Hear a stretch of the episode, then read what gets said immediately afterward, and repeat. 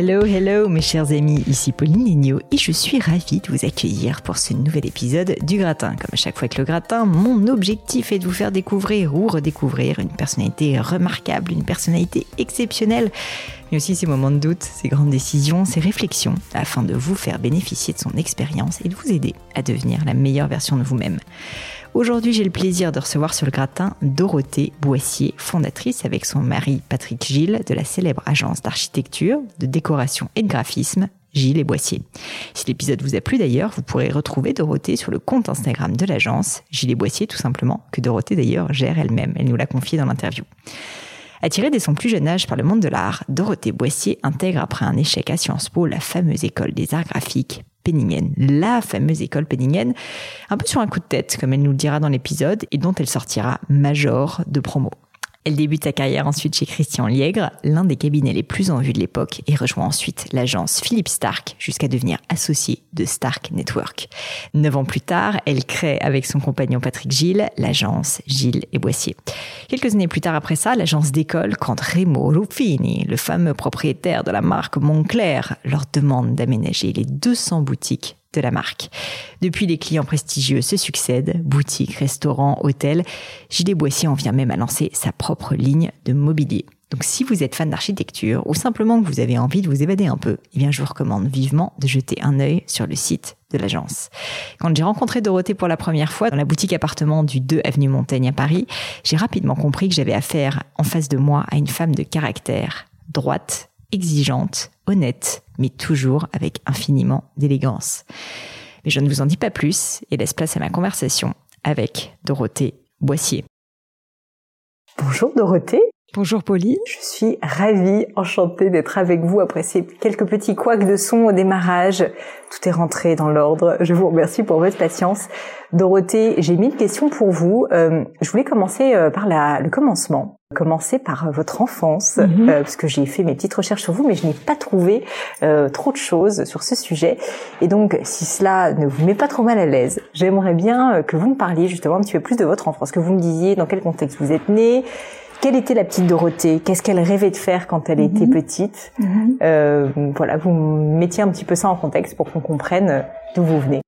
Alors, je suis née à Paris, dans le 8e arrondissement, euh, dans une famille euh, unie, au début en tout cas. Elle a été moins après, mais une, une mère qui était issue de toute une euh, série de femmes qui travaillaient, qui le revendiquaient, sauf ma mère qui ne travaillait pas. Mais en tout cas, j'ai eu euh, derrière moi ce, ce passé de, de femmes qui étaient ou institutrices ou pharmaciennes. Ça, ça a été important pour moi.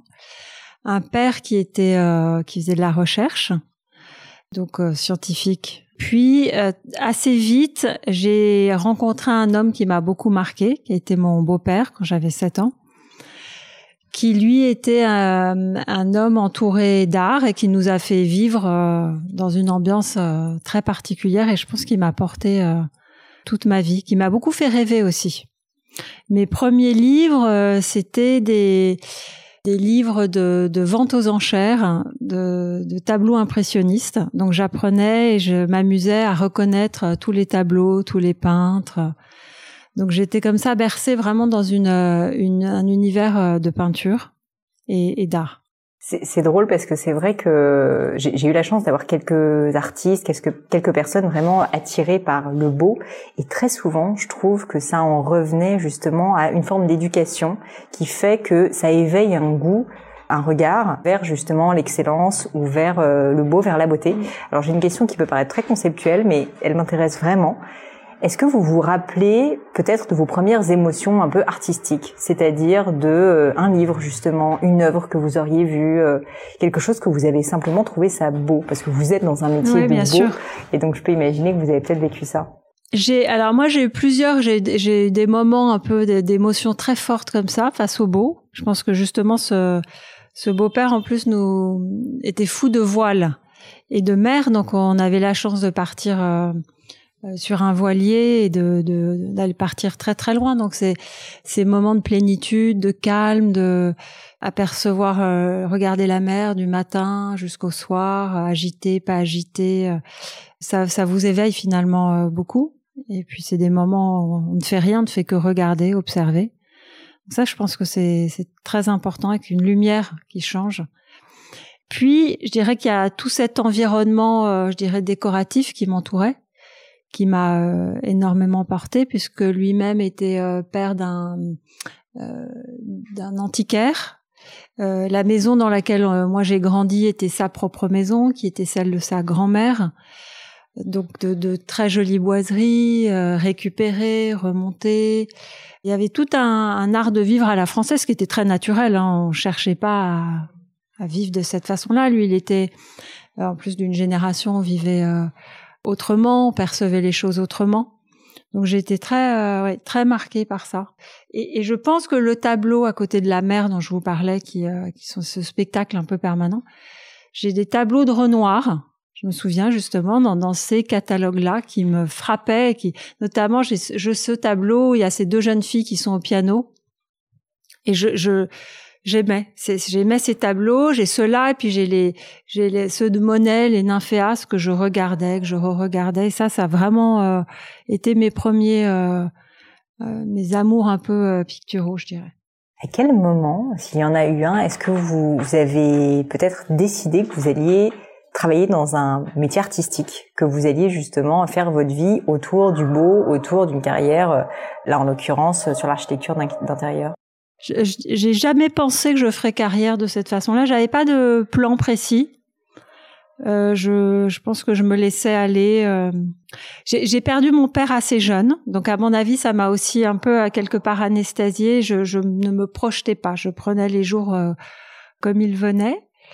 Je pense que c'est l'échec qui m'a formée parce que j'étais j'étais une, une, très bonne élève. Je, il fallait à l'époque faire euh, maths physique. J'avais fait maths physique et après je m'étais dit bah euh, il fallait que je m'enrichisse et donc je, je, je, me suis lancée dans une prépa pour euh, passer le concours de Sciences Po. J'ai pas eu Sciences Po, alors j'étais un peu surprise, ce qui est vraiment étonnant. J'étais un peu euh, peut-être pas totalement connectée avec la réalité. Et je me suis donc retrouvée à l'époque, c'était au mois de septembre. J'ai pas, j'avais pas eu Sciences Po et je n'avais pas prévu autre chose. Et je me suis posé cette question que pourrais-je faire aujourd'hui qui me m'instruisent, m'enrichissent, m'apportent euh, et me nourrissent. Je me suis dit bah pourquoi pas faire Penningen, qui était une école euh, d'art graphique et d'architecture intérieure. Donc, je pense que j'ai eu les résultats de Sciences Po le 7 septembre et le 8, je toquais à la porte de Penningen. Je, je suis allée voir le directeur et je lui ai dit, écoutez, voilà, j'aimerais bien rentrer dans votre école. Donc, il m'a répondu, bah écoutez, pourquoi pas Bon, les, les, les inscriptions sont closes depuis euh, trois mois. Et il m'a dit, mais pourquoi pas, je vous prends. Donc j'ai démarré sans, j'avais jamais dessiné. Donc j'étais la plus mauvaise en dessin, je pense. Mais j'avais beaucoup regardé, quand même étudié, écouté, et je, la curiosité, c'est quand même quelque chose qui vous, qui vous aide beaucoup. Donc c'est comme ça que je suis arrivée dans ce que je fais aujourd'hui dans l'art. C'est vrai que ça aurait dû être une évidence finalement. Je l'avais jamais intégré de cette façon-là. Et je trouve ça très rafraîchissant parce que je pense que beaucoup de personnes qui ont euh, qui finissent par avoir une vocation artistique se disent que on est euh, d'une certaine manière avec cette vocation.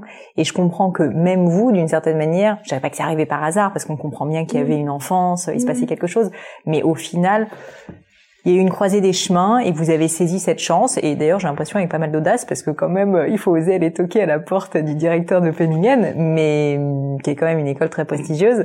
Mais malgré tout, enfin, c'était finalement pas écrit euh, ni dans vos gènes ni euh, dans votre histoire, quoi. Non, non, c'était c'était absolument pas écrit. Je pense que je me suis laissée entièrement porter par euh, par mon cœur. Je savais qu'il fallait que je fasse quelque chose qui me qui me permettent aussi de m'exprimer. Je pense que j'ai toujours été, euh, j'avais très envie de pouvoir aller au-delà de ce que euh, on m'autorisait à dire ou euh, d'un carcan familial dont on est tous un peu tributaires et j'avais envie d'aller au-delà de ça.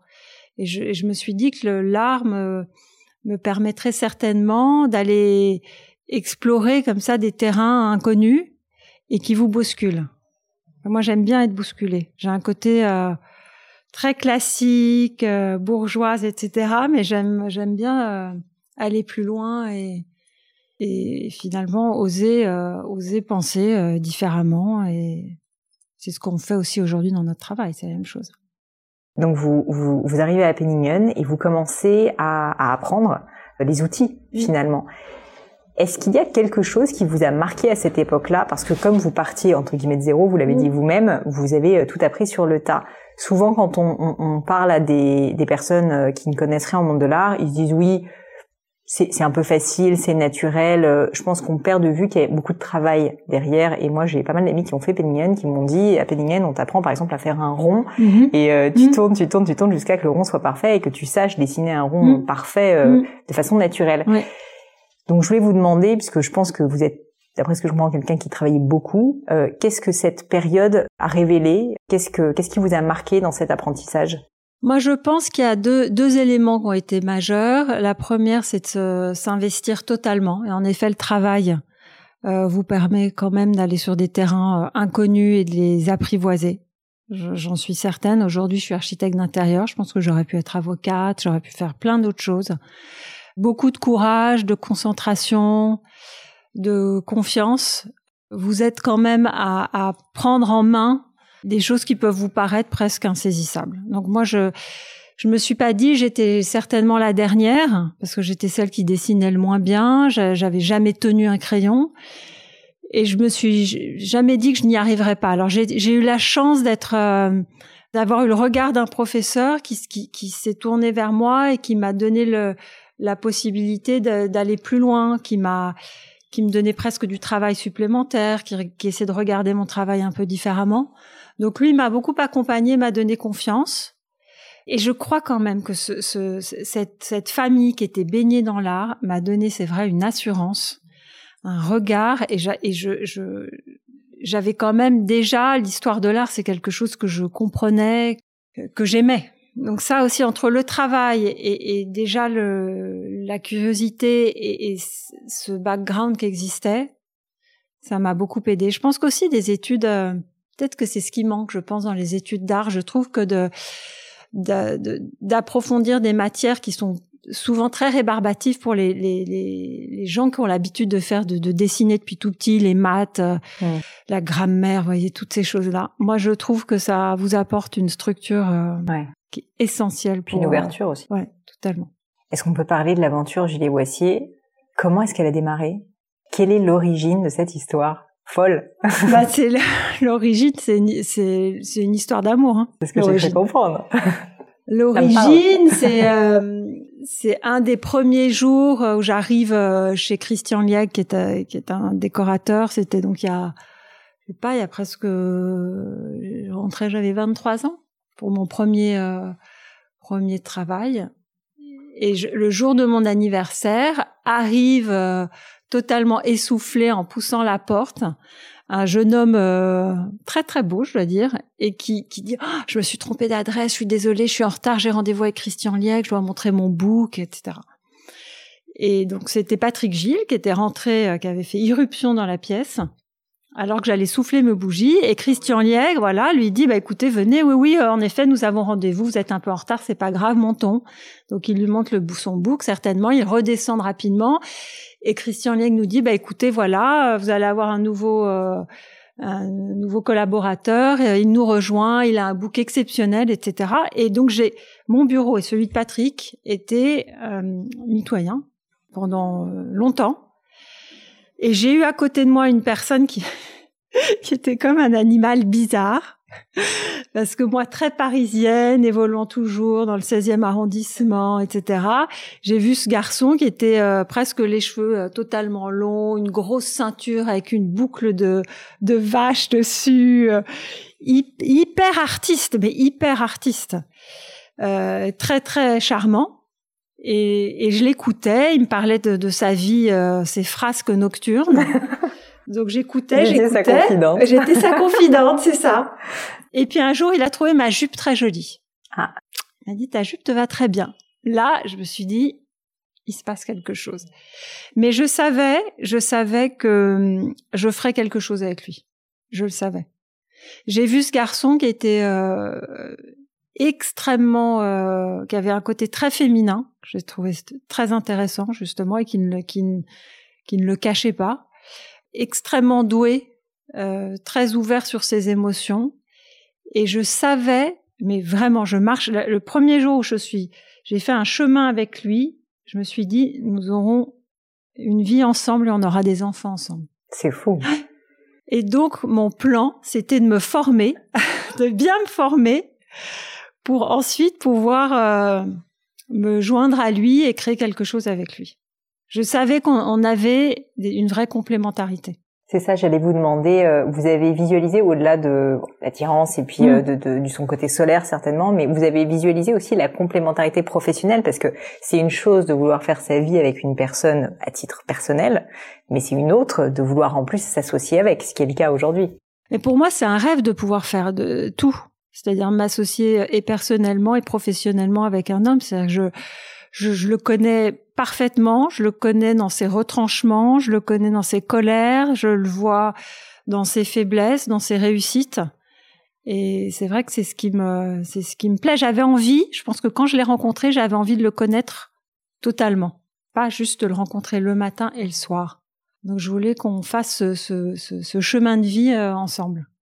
Écoutez, c'est magnifique, je vous remercie pour euh, pour ce partage. C'est drôle parce que vous savez très, je crois que que je travaille aussi avec mon mari et alors je me suis jamais dit que j'allais travailler avec lui. C'est arrivé mm. un peu plus par hasard, mais je me reconnais euh, quand même euh, beaucoup dans dans cette histoire. Et pour parler peut-être et faire une transition sur la partie voilà plus de l'entreprise.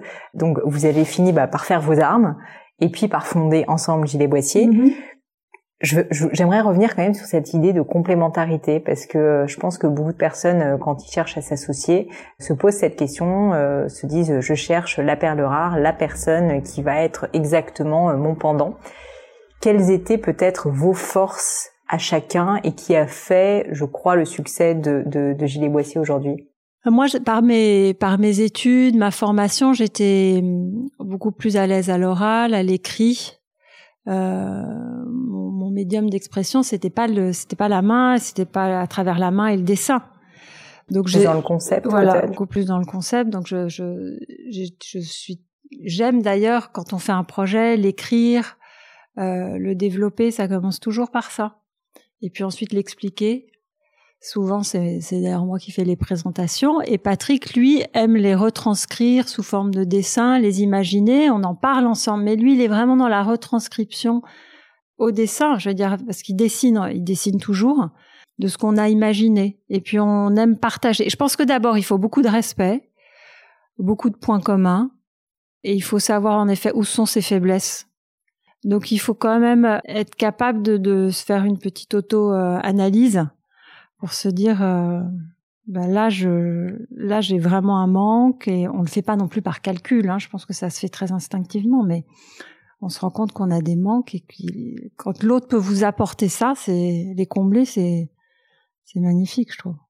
Est-ce que vous vous rappelez certainement que oui du moment où vous avez décidé de vous lancer le moment où vous avez décidé de vous mettre à votre compte? Ah, mais je savais depuis cette, cette première marche qu'on a fait tous les deux qu'on serait à notre compte ensemble. Mais est-ce que lui le savait? Non, pas du tout. non, ça c'est vrai, je me suis jamais posé la question. Non, non, non. En fait, en fait, j'ai un peu décidé tout. Euh, c'est ce qui m'embête. J'espère qu'il m'a quand même suivi avec plaisir. Je pense que oui. non, je pense que oui. Ça s'est fait euh, quand Patrick, qui était chez Christian Liag, lui, depuis au moins 8 ou 9 ans, a décidé de partir. Il m'a dit, j'ai un projet, je vais monter mon, ma petite agence et ensuite, moi, j'étais chez Philippe Stark. Et quand on a eu un autre projet, on s'est dit, bah voilà, c'est la logique. Et j'étais enceinte aussi. Voilà, c'est ça. C'est plutôt ça. Je pense que quand j'étais enceinte de Félix, je me suis sentie prête à, à laisser Stark. Moi, j'ai beaucoup, j'ai des histoires euh, d'hommes, de mon père, mon beau-père, Christian Liègre, Stark. J'aime avoir des mentors au-dessus de moi. J'aime avoir des modèles. Et je pense que c'est important de le dire parce que beaucoup de femmes euh, féministes euh, ont parfois tendance à être un petit peu euh, dévalorisantes pour les hommes ou à les mettre de côté. Et mm. ce que je trouve très beau dans votre histoire, c'est qu'en fait, vous avez réussi à vous affirmer. mais en même temps, euh, et vous avez, comme vous le disiez, des femmes modèles aussi dans votre histoire, mais en même temps, vous avez su vous entourer d'hommes qui voulaient votre bien et qui visiblement aussi vous ont tendu la main et peut-être euh, donné un peu confiance en vous aussi, j'ai l'impression. Oui, oui, non, mais je pense que de toute façon, il faut, euh, pour être une vraie femme, faut être accompagnée, je pense, par une personne qui vous aime, qui vous soutient, qui est un homme ou une femme, mais je veux dire, il faut, il faut avoir cette, cette compagnie, ce, ce regard à côté. Et puis, faut, faut savoir lâcher les armes. Je pense, ça c'est très important parce que au début de notre collaboration, Patrick et moi, ce qui était compliqué, c'est qu'il y avait quand même une lutte d'ego. Il y a une revendication. Euh, on, est quand même tous les deux architectes d'intérieur. Moi, je ne suis pas, euh, euh, financière et lui artiste. On venait du même, de la même formation, donc il y a une. chacun voulait un peu revendiquer son idée au début. Il y a un moment, vous dites, mais ça fonctionne pas. Il faut, il faut savoir lâcher. Il y a un moment, il faut se dire, mais est-ce que je, est-ce que je suis dans, j'ai vraiment raison. Il faut que je partage mes idées, que je remette à place ce que je crois être quelque chose de, sûr. Et, et, moi, j'ai, ça, j'ai beaucoup appris. C'est-à-dire euh, se dire, bah, j'ai tort. En fait, j'ai tort. C'est, compliqué de se le dire. Hein. Et assumer. Ouais et de le dire à l'autre, c'est encore pire. Mais moi, je suis allée juste jusqu'au, je dirais, au, un peu au paroxysme de ça, puisque je lui ai dit, écoute, Patrick, il peut pas y avoir deux chefs. Moi, je serai le chef d'une partie, tu seras le chef d'une autre. Mais celui qui doit donner le clap de fin sur un projet, esthétiquement, ce sera toi. Sinon, on n'y arrivera pas. Et je, et je, pense que c'est une décision qui a été euh, acceptée pour lui facilement pour moi plus difficilement au début, mais ça m'a permis d'explorer justement d'autres euh, d'autres terrains, d'être toujours présente, mais de pas me batailler sur les mêmes euh, les mêmes terrains avec lui. Vous avez mis combien de temps euh, avant d'arriver à cette décision? Parce que je peux imaginer qu'elle n'était pas évidente à prendre. Ça a dû être maturé. Moi, je dirais au moins euh, au moins huit ans. Ah ouais. Ah oui, oui, ça prend du temps. Mais quand une fois qu'on y arrive, c'est bien. On est apaisé. J'aimerais parler un petit peu processus de création avec vous parce que vous nous avez déjà euh, bah, donné quelques idées justement de, de, la manière dont vous, vous voyez les choses. Est-ce que ça serait possible, Dorothée, que vous me preniez par la main, non, pas physiquement, mais que vous nous expliquiez vraiment quand vous avez peut-être un brief, j'imagine, d'une marque, euh, d'une entreprise avec laquelle vous allez travailler ou juste un projet sur lequel vous allez travailler, Comment est-ce que euh, vous procédez? Peut-être vous et Patrick, justement pour qu'on voit aussi la différence, mais qu'est-ce qui se passe concrètement? Parce que la raison pour laquelle je vous demande ça, beaucoup beaucoup de personnes se disent certainement la créativité, c'est inné, ça arrive, on a l'espèce de génie comme ça qui nous qui nous arrive dessus et puis hop, on prend sa feuille et on se met à dessiner. Je peux imaginer que c'est en fait assez différent et donc j'aimerais bien comprendre, sans voler des recettes, mais mais mais comment vous vous organisez pour réussir à, à à être aussi productive euh, en, en termes artistiques. Moi, je pense qu'il y a déjà euh, chacun personnellement reçoit le brief du client, fait un peu sa sorte de, une sorte de pérégrination, euh, sans en parler à l'autre. Et puis à un moment, on se retrouve et on se dit alors qu'est-ce que tu en penses, qu'est-ce que tu en retiens, quelle est la marque pour toi? Là, je, je prends le cas par exemple d'une marque. Et donc c'est une discussion un peu à bâton rompu entre Patrick et moi et qui peut être euh, qui peut prendre des références très diverses. Ça peut être euh, ah ça me fait penser à ce film là, ça me fait penser à telle scène, ça me fait penser à tel personnage, telle musique. En fait, on essaie de camper une ambiance. C'est-à-dire qu'on essaye de se transporter dans la pièce du projet et de se dire qu'est-ce que j'ai envie de recevoir comme émotion. C'est vraiment un métier d'émotion par quelles émotions j'ai envie de passer, par quelles, si j'étais un cinéaste, comment je vous emmènerais du point A au point B et qu'est-ce que j'aurais envie de vous faire vivre? Suivant la marque, vous n'avez pas envie de faire vivre la même chose du tout. Euh, si vous êtes une marque d'hôtel qui s'appelle Six Senses, par exemple, qui est une marque euh, complètement attirée par euh, le wellness, toutes ces choses qui sont liées à la nature, au bien-être, vous vous exprimez pas de la même façon que si vous, pensez à une marque comme Baccarat, par exemple pour l'hôtel, un hôtel à New York. Donc là, vous vous immergez complètement dans la marque et presque sensitivement, vous vous dites qu'est-ce que j'ai envie de ressentir? Et quels outils je trouve pour ressentir ça? Ça paraît un peu abstrait peut-être. Pas, pas, du tout. Euh, je, je, je, vois très bien parce que c'est d'une certaine manière ce que j'essaye de faire aussi en joaillerie. Mais peut-être justement pour que ça soit pas trop abstrait, est-ce que vous auriez un exemple dont vous pourriez nous parler de, de ce processus via euh, une marque, un appartement, enfin mm. un endroit que vous auriez repensé et, et l'émotion que vous avez essayé de dégager ou peut-être les inspirations que. Par exemple, oui, par exemple, euh, je pense à ce projet qu'on est en train de faire à New York pour Six Senses, qui est donc cette marque d'hôtellerie qui est née en Asie et qui se trouve toujours dans des très très beaux endroits sur des plages et qui l'intérêt c'est qu'elle est aussi euh, elle se développe autour d'une communauté locale avec une culture locale et puis toutes ces toutes ces notions aujourd'hui sustainability euh, sur la consommation euh, comment je, je vis d'une façon très simple dans ces hôtels le, le, le CEO nous a dit voilà, je veux faire un hôtel à New York. Donc on est sur une marque qui n'est en rien faite pour grandir à New York. Donc il fallait arriver à trouver l'ADN de la marque et la transposer. Donc on a vraiment essayé de créer un univers où la matière, euh, l'environnement vous rappelle presque un environnement naturel. Donc des, ça se passe déjà en termes de proportions, un escalier monumental, mais en métal presque brut, comme si vous étiez parfois la roche peut vous faire penser comme ça à, du métal. Des poutres, mais qui sont dans des bois aussi euh, très très très brossés. C'est des sols qui sont euh, non pas impeccables, mais il peut y avoir tout d'un coup des fissures qui passent, comme si vous étiez sur un chemin euh, naturel. Naturel. ça peut être aussi un couloir. On s'est dit un moment un couloir qui vous amène au restaurant on a voulu le tapisser entièrement de broderie, comme si on était dans un champ un peu de blé. Et donc vous avez des blés qui sont brodés sur les murs et qui semblent en fait bouger avec le vent. Donc euh, il y a, je dirais, toute une, euh, une, vous vous dites voilà ce que j'ai envie que l'invité ressente et quels artifices je peux trouver pour l'aider à ressentir ça. Donc c'est des artifices, euh, je dirais de c'est de l'architecture vraiment à l'intérieur, je trouve. En anglais, on dit pas, il n'y a pas de, on dit pas interior architecture, on dit interior design. C'est très différent parce que le design n'est pas de l'architecture. En français, je trouve ça très intéressant d'avoir ce terme parce qu'on est vraiment en train de créer presque une, une ville à l'intérieur. On est en train de créer un squelette, on est en train de créer une hiérarchie entre les volumes, euh, des espaces plus serrés, plus plus larges, euh, des matières différentes. Et, et, donc cette architecture pour ce projet-là, c'était presque de se dire, je traverse un chemin sur une colline, j'ai la mer au loin, j'ai euh, des herbes folles autour de moi et je veux ressentir ça. Et comment je fais pour ressentir ça? En plein New York. Ouais. Incroyable. Justement, c'est intéressant ce que vous dites parce que malgré tout, j'ai envie de dire, vous êtes entrepreneur et le métier d'entrepreneur, c'est de traduire des idées en, en choses concrètes. Mm. Et euh, finalement, c'est exactement ce que vous faites. Vous avez cette idée quand vous en en parlez. Euh, j'ai des images effectivement, et ensuite la réalité, c'est qu'il faut le faire. Je peux imaginer qu'il y a un cap à franchir qui, qui, est assez euh, assez large.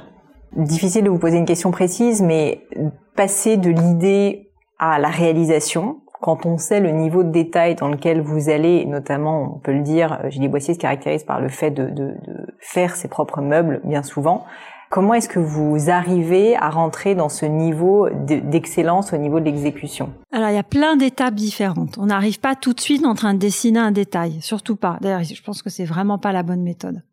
On commence, on part du, grand, et puis on va vers le détail, mais ça se fait par, euh, on plante d'abord un, un, décor euh, autour de la marque, on plante ensuite un décor de couleur, on plante un décor de forme, et puis petit à petit, on est en train de définir de plus en plus les choses. Ensuite, on, dessine, on fait des plans, on fait beaucoup de plans à la main, parce que l'étape de plan est très importante. C'est-à-dire que comment vous organisez l'espace, quand vous avez un plateau de 5000 mètres carrés, la façon déjà où vous organisez le flux est majeure pour le projet. C'est presque ce qui vous dicte aussi le projet. Donc il y a tout ce travail de plan, d'architecture intérieure. Et ensuite, vous mettez en image. C'est là où vous montez des, des images en trois dimensions. Et ça, c'est une partie que nous, on a intégrée vraiment à l'agence, qui est une aide à la création. C'est-à-dire qu'on monte les espaces suivant les premières idées qu'on a et on les construit. On les construit vraiment en volume.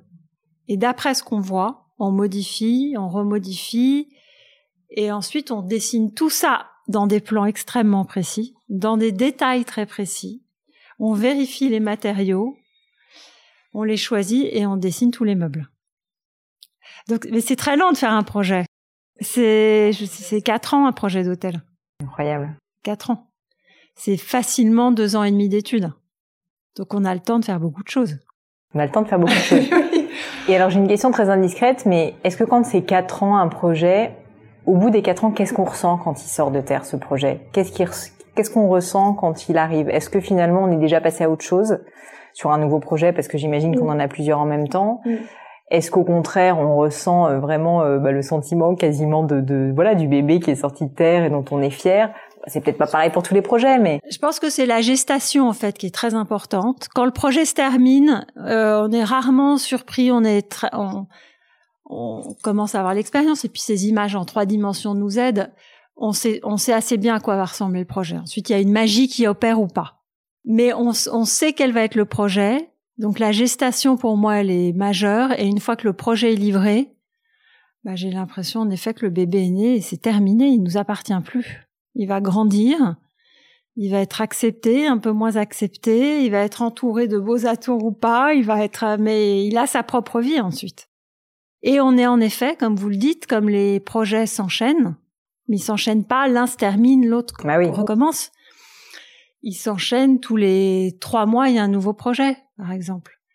Donc on est on est en train de créer déjà sur d'autres terrains, d'autres façons. Donc euh, donc c'est un aboutissement et c'est plus un une sorte de cadeau, voilà, qu'on fait aussi aux personnes qui nous ont fait confiance.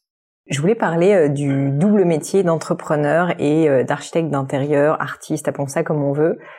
Parce qu'en fait, à la fois, évidemment, ils sont très complémentaires, mais en même temps, ce sont deux métiers complètement différents. Et très souvent, quand on est un technicien, qu'on est un artiste, qu'on est quelqu'un qui est passionné par un domaine d'activité, bah, on n'a pas forcément euh, les, clés en main dès le départ pour développer son entreprise. Mmh. Et vous, pour autant, bah, donc, elle, elle s'est fortement développée.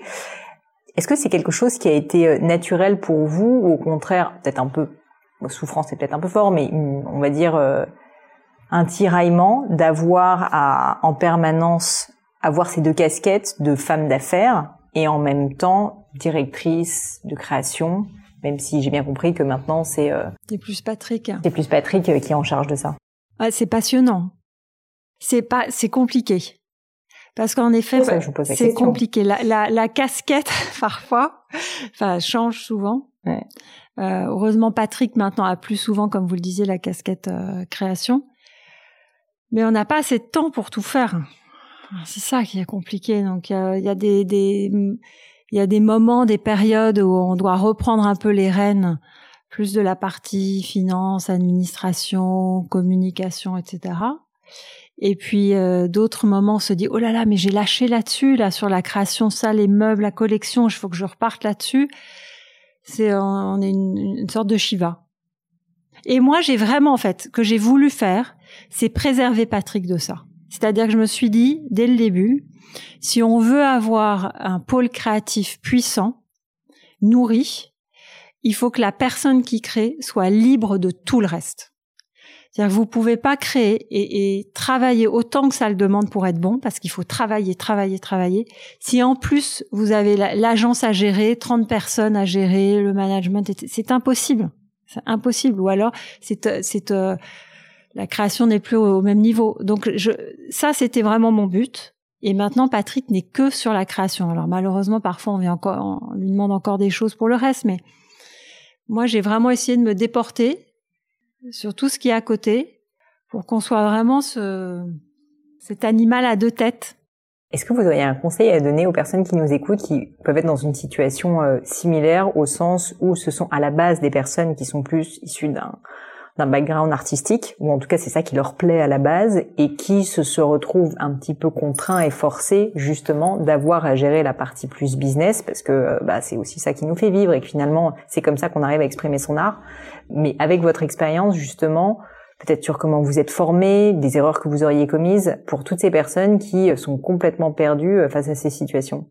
Je pense qu'il faut qu'elles trouvent un alter ego elles pourront pas. Je vois Patrick, qui est, qui est vraiment cette fibre artistique, ne pourrait jamais euh, faire cet autre euh, travail de gérer une agence. C'est impossible. D'abord, ça ne l'intéresse pas. Hmm. Il n'a pas les outils pour ça. Il n'est pas, il est pas façonné pour ça. Comme moi, je suis pas façonnée pour faire euh, ce qu'il fait lui. Donc, je, je pense qu'on c'est, c'est compliqué de, de, devenir ce qu'on n'est pas. Donc ça, faut déjà l'accepter. Et en effet, il faut trouver euh, la personne qui qui sait respecter votre création, qui vous accompagne pour euh, pour la soutenir et pour pour vous libérer de, de tout le reste. Vous, euh, à titre plus personnel, cette partie plus euh, entrepreneuriale, euh, comment est-ce que vous avez fait pour apprendre? Simplement sur le tas, en faisant des erreurs comme nous tous. Est-ce que vous avez là aussi fait appel à des mentors sur une partie un petit peu plus de développement de l'entreprise? J'ai un bel exemple, je pense, avec Philippe Stark, qui était avec qui, pour qui j'ai travaillé pendant neuf ans, qui m'a montré à quel point on pouvait être sur plein de terrains différents.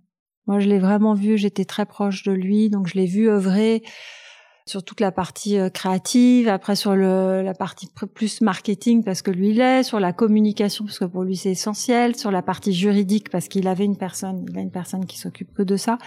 Donc je me suis déjà rendu compte à quel point tous ces pôles-là devaient être cochés et d'une très très bonne façon. C'est-à-dire que vous devez avoir des personnes excellentes dans chacun de ces domaines. Et je pense que Stark me l'a vraiment montré parce qu'il a, il a cette intelligence d'être partout, vraiment. Oui, et de savoir s'entourer apparemment. Ouais. Oui, s'entourer parce qu'il s'est entouré. Moi, à l'époque où j'étais là-bas, euh, on était trois, euh, trois personnes importantes euh, à la création. Il n'était pas forcément présent tout le temps parce que voilà, il avait énormément d'autres responsabilités. Et on était là, on le soutenait, on, le, on lui montrait une fois par mois ce qu'on faisait, on le on l'a on l'accompagnait vraiment donc il a il sait aussi il a su faire confiance à des gens c'est et déléguer totalement donc ça c'est vraiment un bel exemple est-ce que c'est quelque chose que qui vous a été transmis? Je dis ça parce ah, mais moi moi c'est très important pour en fait chaque personne de mon équipe je, je souhaite mais de tout cœur qu'elle devienne euh, qu'elle progresse qu'elle se responsabilise euh, qu'elle gagne en autonomie. La plupart des gens qui nous quittent, bon, à chaque fois c'est un déchirement, c'est, je, suis un peu trop sensible là-dessus, mais la plupart montent leur euh, montent leur propre business. Et ça, je trouve que c'est un c'est un vrai cadeau pour nous. C'est-à-dire qu'on on leur a donné les armes pour se sentir prêts à s'exprimer eux-mêmes. Mmh, complètement. Ouais. Et de toute façon, moi, je me dis, je, peux, je ne peux absolument pas tout faire.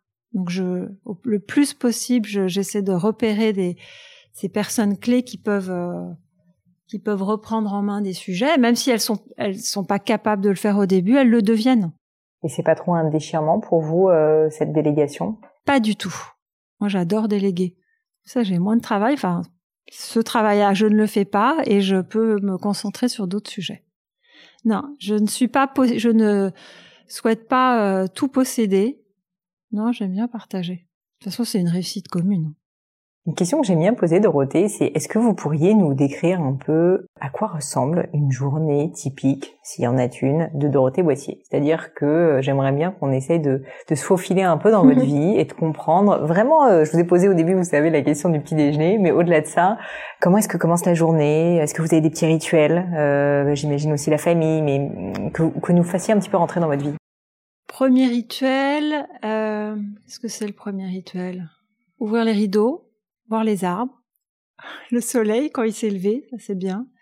Ensuite, je me précipite dans la chambre des enfants, un thé, fumer, toujours une petite euh, revue de presse. J'aime bien lire euh, lire la presse.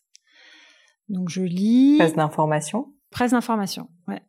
Un très très rapide coup d'œil sur notre Instagram, mais rapide. Parce que je ne veux surtout pas tomber dans le dans le piège des réseaux sociaux, donc je je check très rapidement. Je veux pas y passer plus de dix minutes. Et ensuite, euh, il y a une époque où j'allais, j'aimais bien aller dans un prendre mon petit déjeuner toute seule pour réfléchir à ma journée. J'ai plus le temps maintenant. Non, donc je vais soit avenue Montaigne où on a notre showroom, euh, soit dans un bureau euh, d'études rue Portalis où on a nos, nos bureaux aussi. Et euh, en général, au début, je suis toujours seule le matin. Je réfléchis, j'aime bien, je fais mon programme de la journée, on me dérange pas trop. Vous arrivez tôt? Bah, ça dépend. euh, vers entre entre 8h30 et 9h. Une heure raisonnable. quoi. Ouais. Et ensuite, les rendez-vous s'enchaînent toute la journée? Non, pas forcément. Non, j'aime pas avoir trop de rendez-vous. Donc j'essaye de beaucoup les espacer pour avoir des moments libres où on peut réfléchir. Et je termine pas trop tard. Non, maintenant ça va. Je suis dans ma deuxième partie de vie, vous savez. Donc Non, mais vous êtes dans la partie de vie où vous arrivez à vous organiser mieux. Ah Oui, c'est ça. Et je pense qu'avant d'avoir des enfants, on a envie de travailler jusqu'à 8 heures, 9 heures, 10 heures. On sort, on va au restaurant comme avant. Les journées sont longues. Après, quand on a des enfants, c'est différent. On, on se dépêche d'aller voir ses enfants. C'est très bien. Oui, c'est bien. c'est bien. c'est une autre vie. Ça, euh, ça a été un choix conscient de votre part de, enfin, je me dis que oui, avec l'arrivée des enfants, mais de vous dire, euh, bah en fait, euh, voilà, maintenant j'ai aussi envie de passer plus de temps avec ma famille. J'ai pas envie nécessairement de de, de passer euh, soir, week-end, bah, qui peut être le cas quand on entreprend, hein, euh, sur euh, sur son projet. Ah non, alors moi j'ai toujours été tiraillée, plus- beaucoup moins maintenant, mais quand ils sont nés, entre mes enfants, mon travail. Quand j'étais avec les enfants, je me disais, oh là, mais il faut que j'aille travailler. Quand je travaillais, il fallait que je sois avec mes enfants. Les journées étaient très, très, très, très longues. Toujours aujourd'hui, d'ailleurs, j'aime bien retravailler après euh, le soir. Moi, c'est ce que je fais, ça c'est mon rituel. Euh, les sujets que j'ai pas pu traiter la journée, je les fais calmement, euh, très calmement le soir. Mais je trouve que hum, il y a peu de place pour les pour les soirées. Moi, je on sort pas du tout. En tout cas, en ce moment, euh, Non, enfin en ce moment bien sûr, mais même quand quand quand on en a la possibilité, il faut faire ses choix, hein. choisir ses ses priorités. Donc les priorités, c'est en effet être avec les enfants et travailler et prendre des vacances, beaucoup de vacances. oui, presque, c'est ça. Maintenant, oui, ça c'est vraiment un luxe pour moi. En plus, comme comme Patrick travaille, je suis très tranquille. ah, parce qu'il travaille quand vous êtes en vacances? Souvent, D'accord. je le, je le fais travailler. c'est bien, c'est ça. Vous le dirigez. J'espère qu'il écoutera pas cet épisode. Si, si, il aime bien, il sait, il sait tout ça. Dorothée, merci euh, en tout cas pour euh, pour tous ces partages. Euh, J'ai bien terminé l'interview par quelques petites questions aussi personnelles que j'appelle le crible le crible du gratin. Alors cette première question, c'est est-ce qu'il y a un moment difficile, peut-être même un échec que vous auriez vécu, vous pourriez me parler? Et notamment les enseignements que vous en avez tirés, pas uniquement pour qu'on s'apesantisse sur l'échec, mais surtout pour qu'on se dise ben voilà, voilà en fait ce que j'en ai tiré comme nouvelle vision de la vie Mm. par exemple. Moi, je, là, ce serait plutôt un. Je pense à toutes ces femmes qui, euh, ou hommes d'ailleurs, enfin tous ces divorces, euh, ces séparations, ces deuils. Euh, c'est très compliqué quand on les vit, et je pense que ça vous. Il faut vraiment les prendre avec beaucoup de positivisme. Il faut se dire que ça vous, ça vous donne des armes supplémentaires, ça vous donne un regard supplémentaire. Finalement, quelque part, ça vous enrichit. Et ça, je, je pense qu'il faut, un- voilà, un divorce, c'est, très dur pour un enfant. Moi, je l'ai vécu aussi, c'est pour ça que je vous dis, mais ça, je, je pense, je suis sûre, je serais pas ce que je suis. J'aurais pas voulu batailler comme je l'ai fait si j'avais pas été traversée par ça, par ces moments de désespérance. Euh, donc, je pense que c'est toujours, toujours, ouais, ce, ce, ce, ce positif qui doit, qui doit ressortir de ces douleurs et de ces tristesses. Moi, j'y crois beaucoup. Été assez endeuillée d'ailleurs, jeune plusieurs fois, enfin, façon très répétitive. Non, je, je, je rends grâce entre guillemets à la vie aujourd'hui. Je l'aurais peut-être pas fait par ailleurs sinon. Deuxième question, est-ce que s'il y avait quelque chose qui était à refaire dans votre vie personnelle, professionnelle, euh, un nouveau, un projet, je sais pas, euh, qu'est-ce que vous referiez différemment? Hum, je serais danseuse. Vous seriez danseuse, Ouais. danseuse classique? Ouais. ou danseuse ou navigatrice. Hmm, Hum, navigatrice, c'est bien ça. C'est pas mal, ouais. Ouais, sur l'eau. On revient aux amours de la voile. Hum. Est-ce qu'il y a une maxime, des mots de sagesse, une citation que vous aimez particulièrement et que qui vous porte, que vous pourriez partager avec nous? J'essaie d'avoir toujours confiance. Voilà, garder l'espoir. Donc toujours cet optimisme. Mm. euh, J'essaie, ouais. Est-ce que Patrick est aussi un optimiste? Pas du tout. Donc Non. Vous êtes complémentaires. Ouais. Là aussi. Je trouve pas. Ouais. Est-ce qu'au moins il le voit, que cet optimisme euh, est quelque chose de positif? Ah ouais, ouais, je pense que ça l'aide. Ah ouais. Ah, Je suis sûre. Ah oui, non, non, ça l'aide. Ça l'aide. Alors une question qui n'est pas évidente, euh, vous me direz si vous pouvez y répondre. J'aime bien demander, est-ce qu'il y a une croyance que vous aviez ou que vous avez qui est controversée? Je vous donne un exemple. Euh, l'un des invités du gratin m'a dit euh, on pense très souvent que les personnes plus âgées sont plus sages et je pense que c'est faux. Il est rentré dans un, une explication sur les biais cognitifs pour m'expliquer donc que c'était pas le cas. Donc ça peut être ça, ça peut être autre chose, mais voilà peut-être quelque chose que beaucoup de personnes partage comme avis et finalement vous n'êtes pas tout simplement pas d'accord. Ah, alors attendez. Ah oui, peut-être, oui. Tiens, je pensais à quelque chose. Quand on dit, on dit souvent oui, une femme ne peut pas tout faire. Elle peut pas travailler, avoir ses enfants, être une femme, etc. Bah moi, je crois que c'est possible. En fait, je pense que c'est possible. Bon, faut bonne dose d'énergie. Quand même. Mais euh, je crois qu'on peut euh, on peut vouloir exceller parce qu'on dit souvent oui, il faut pas vouloir être trop parfaite. Moi, je suis pas d'accord. Je trouve qu'il faut essayer d'être le plus parfaite possible. De toute façon, on ne sera pas, mais en tout cas, on essaye. On peut essayer. Ouais. Mm. Dans tous les domaines. Et on peut essayer de faire beaucoup. J'aime bien l'idée. Merci Dorothée. Dernière question, est-ce qu'il y a un ou des livres qui vous ont particulièrement marqué? Ça peut être des livres d'art, ça peut être des livres de littérature, mm. ça peut être des BD aussi, que vous pourriez partager avec mm. notre audience et mm. nous expliquer pourquoi. Alors il y a un livre euh, qui sont des poèmes de Victor Hugo, qui sont extraits de, des contemplations de Victor Hugo, qui s'appelle Pokameae. Et ce livre-là, enfin ces poèmes-là, il les a écrits après la mort de sa fille Léopoldine. Euh, moi, je les trouve euh, totalement poignants. J'ai même la voix qui s'enrouge. Puis c'est vrai, ce tel artiste, enfin écrivain, euh, qui dessinait en plus tellement bien. je, je, suis très touchée par le personnage, par le parcours de sa vie, par les engagements qu'il a eus, par ce drame dans sa vie, la façon dont il en a parlé. Qu'au fur et à mesure des poèmes, on voit l'évolution de sa douleur. D'ailleurs, on a appelé une de nos sociétés Pokameae, qui est le nom d'un de ses livrets. Mais ça me donne très envie de le redécouvrir. Mm. Dorothée, merci mille fois pour euh, tous ces moments euh, emplis d'émotions, puis ces conseils aussi. Si on veut retrouver euh, vos aventures, Gilet Boissier, mais aussi peut-être vos aventures plus personnelles, où est-ce qu'on peut le faire sur le monde merveilleux d'Internet? Alors on peut, on peut d'abord venir aux deux avenues Montaigne. On sera ravis lorsque tout sera rouvert à accueillir euh, qui le souhaite, car c'est ouvert, c'est sans rendez-vous. Le showroom est ouvert sans rendez-vous. Du lundi au vendredi. C'était vraiment ça vaut vraiment la peine. C'était vraiment un choix de pouvoir recevoir les gens euh, qui souhaitaient monter de façon très spontanée. Et on va, on va lancer bientôt un nouveau site internet qui va être très riche, très intéressant pour voir euh, nos projets, nos meubles, la façon dont on les met en scène, leur mise en situation, des news, donc ça, je pense que ce sera euh, vraiment une sorte de, de découverte intéressante. Et puis on a le, notre Instagram qu'on essaie d'enrichir euh, de plus en plus. Euh, on essaie d'y participer personnellement et puis de donner le plus possible d'informations. Oui, si j'ai bien compris, vous êtes pas mal derrière vous-même. Oui, beaucoup.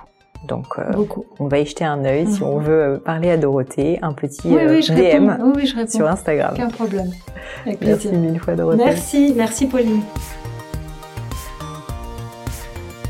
Et voilà, fini pour aujourd'hui. J'espère que l'épisode vous a plu. Merci d'avoir passé tout ce temps avec moi. Et quelques petites choses avant de vous quitter. D'abord, si vous cherchez les notes de l'épisode avec toutes les références, bah, c'est simple, allez directement sur le blog du podcast. Donc c'est www.le-du6gratin.fr. Vous trouverez normalement toutes les infos dessus.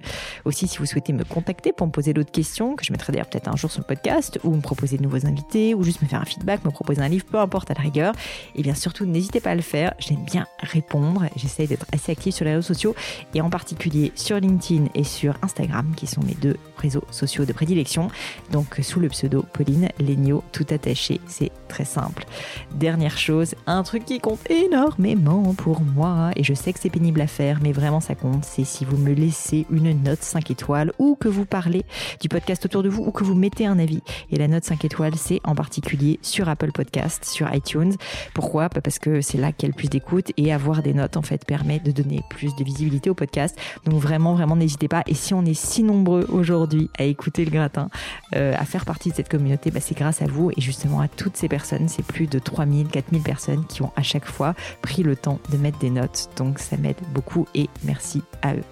Comme à chaque fois, vraiment un grand, grand merci de m'avoir écouté jusqu'ici. J'espère que l'épisode vous a plu et je vous dis à très bientôt.